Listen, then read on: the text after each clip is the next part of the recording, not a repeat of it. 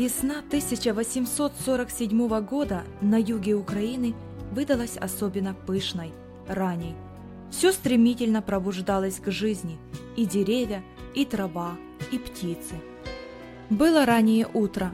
Русая головка Вани, 16-летнего юноши, приподнялась над подушкой. Голубые глаза беспокойно посмотрели на настенные часы, и он бодрым поднялся с кровати. Он помнил, что сегодня отец едет в Одессу, на ярмарку. Надо помочь ему собраться. «Ваня!» — крикнул он с удовлетворением, увидев своего старшего. «Какой ты хомут будешь надевать?» «С нарытником!» — горделиво сказал сын.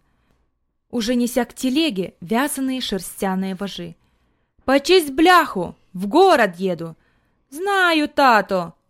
И вот отец Вани Федор Онищенко выходит к запряженной телеге в новом сюртуке, надевая сверху темно-синюю бекешу и чумацкий картуз с околышем и лакированным козырьком. Ваня любил отца в таком наряде.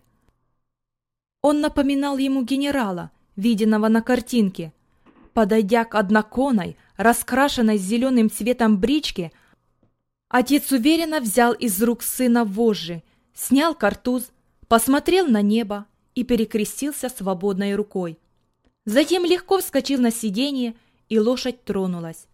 Ваня, держась за бричку, провожал до ворот.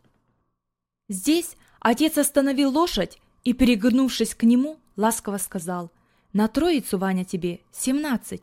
Что тебе привезти в подарок с ярмарки?» «Ничего мне, тата, не надо», все у меня есть. А если привезете, то только такое, чтобы на всю жизнь оно в памяти было.